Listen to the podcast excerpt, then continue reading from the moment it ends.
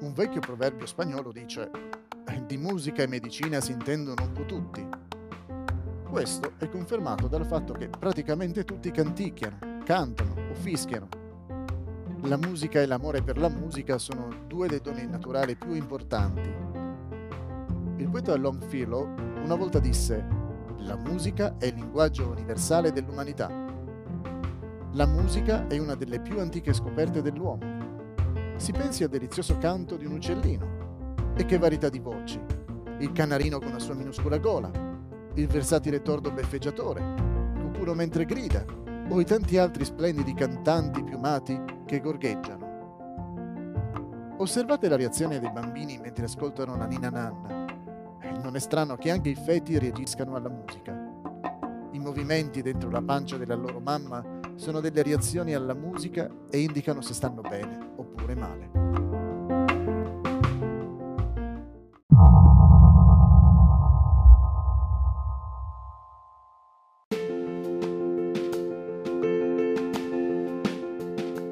Quando sono nati gli strumenti musicali? Non è facile rispondere a questa domanda. L'Enciclopedia Britannica afferma lo sviluppo degli strumenti musicali fra le antiche civiltà avanzate sembra essere stato più consistente in Asia e Nord Africa. L'arpa è stata usata fin dai primi tempi in Mesopotamia e in Egitto. Come abbiamo visto in precedenti episodi, la Bibbia contiene i più antichi riferimenti storici inerenti all'invenzione degli strumenti musicali. Per esempio, sappiamo che uno dei primi discendenti di Adamo, un essere umano, fu il capostipite di tutti quelli che suonano la cetra e il flauto. Si legge così in Genesi 4:21. Questo però non ci dice se lui inventò i primi strumenti a corda e a fiato o se fondò una professione che diede impulso al progresso della musica. Inventò l'arte di suonare o l'arte di costruire gli strumenti? Non lo sappiamo. Comunque, l'epoca storica a cui fa riferimento il libro biblico della Genesi risale a circa 5.000 anni fa, 3.000 anni avanti Cristo. La musica continuò a far parte della vita umana ai giorni di Noè, ovvero l'epoca sia prediluviana che postdiluviana, fino ad arrivare a quella patriarcale. Ad esempio, leggiamo di un'occasione in cui il patriarca Labano si lamentò con suo genero Giacobbe dicendo perché sei fuggito di nascosto e non mi hai detto niente? Se mi avessi avvertito, io ti avrei lasciato andare via con gioia e canti al suono di tamburelli, eccetera. Secoli dopo, nel Tempio di Salomone, 4.000 uomini rendevano lode con gli strumenti musicali, dei quali Davide disse, li ho fatti per rendere lode. Sembra che Re Davide non solo avesse fatto costruire, ma che avesse anche inventato nuovi strumenti musicali.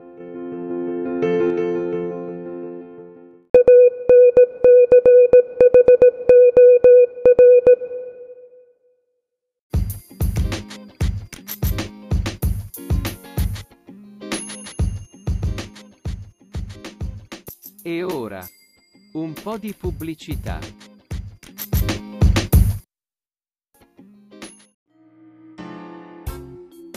Un grande ed eclettico messaggero della musica italiana.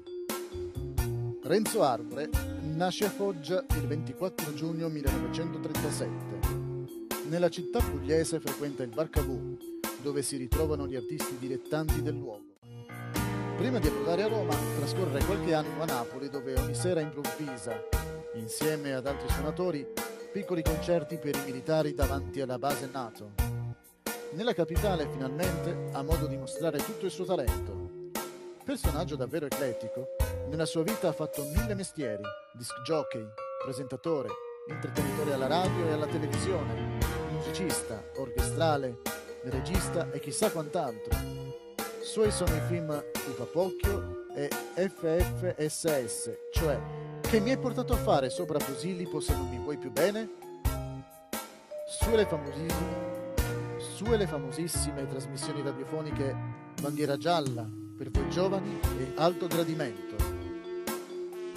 I suoi programmi televisivi di grande successo, speciale per voi, l'altra domenica, taglie di taglie fra taglie, cari amici vicini e lontani, quelli della notte e indietro tutta.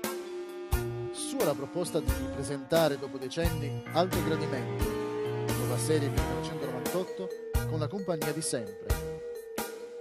Arbore è forse il più grande e versatile artista italiano. Nel 1986 decide di presentarsi al Festival di Sanremo con la canzone Il clarinetto, piazzandosi al secondo posto. Nello stesso anno organizza una tournée con il suo gruppo, la Balilla Boogie Band, esibendosi sia in Italia che all'estero. Seguito Arbore si propone nel panorama musicale con Suz. La S è un finto plurale scherzoso, il quinto di una serie di CD dedicati alle più belle canzoni napoletane di tutti i tempi.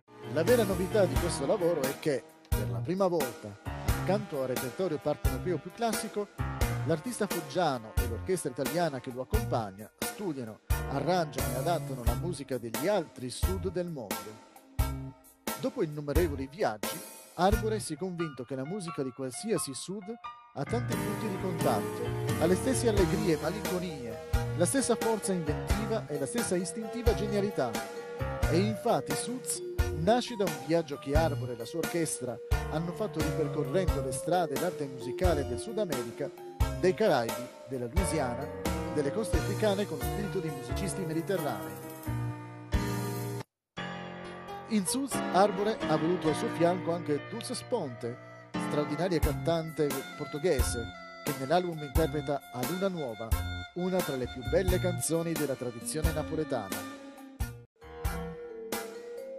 Recentemente ha ricevuto l'America Award del 2010 dalla Fondazione Italia-Stati Uniti. Nel luglio 2010 Arbori ha ricevuto un dottorato onorario in musica dal Berklee College of Music. Il premio è stato consegnato in occasione del 25 anniversario dell'Umbria Jazz Clinics.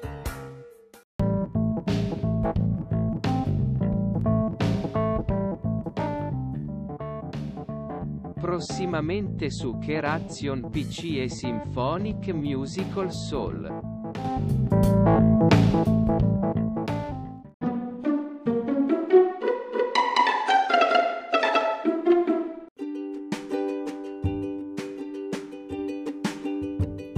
Tempi moderni. Oggi la musica è forse più diffusa che in qualsiasi altro periodo storico, grazie alla radio, alla tv, alle registrazioni audio disponibili su supporti fisici e tramite servizi di streaming online. E che enorme varietà abbiamo a disposizione.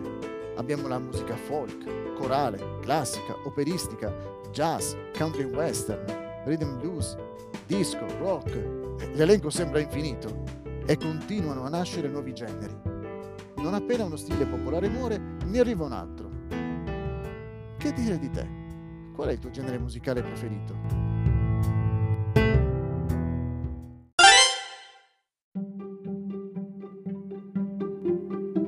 Perché non lasci un messaggio per dire qual è il tuo genere musicale preferito?